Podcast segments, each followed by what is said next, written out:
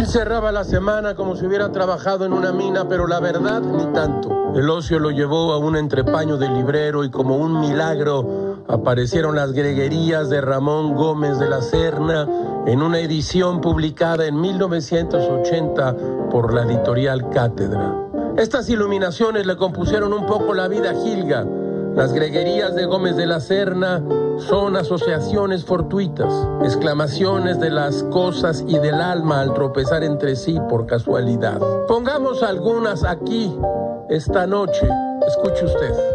Lo más importante de la vida es no haber muerto. Diccionario quiere decir millonario en palabras. Nostalgia, neuralgia de recuerdos. Era tan cumplido que a veces saludaba a los árboles. Los lagos son los charcos que quedaron del diluvio. El cráneo es la bóveda alta del corazón. La jirafa es un caballo alargado por la curiosidad. ¿Qué es la ilusión? Un suspiro de la fantasía. Los recuerdos encogen como las camisetas.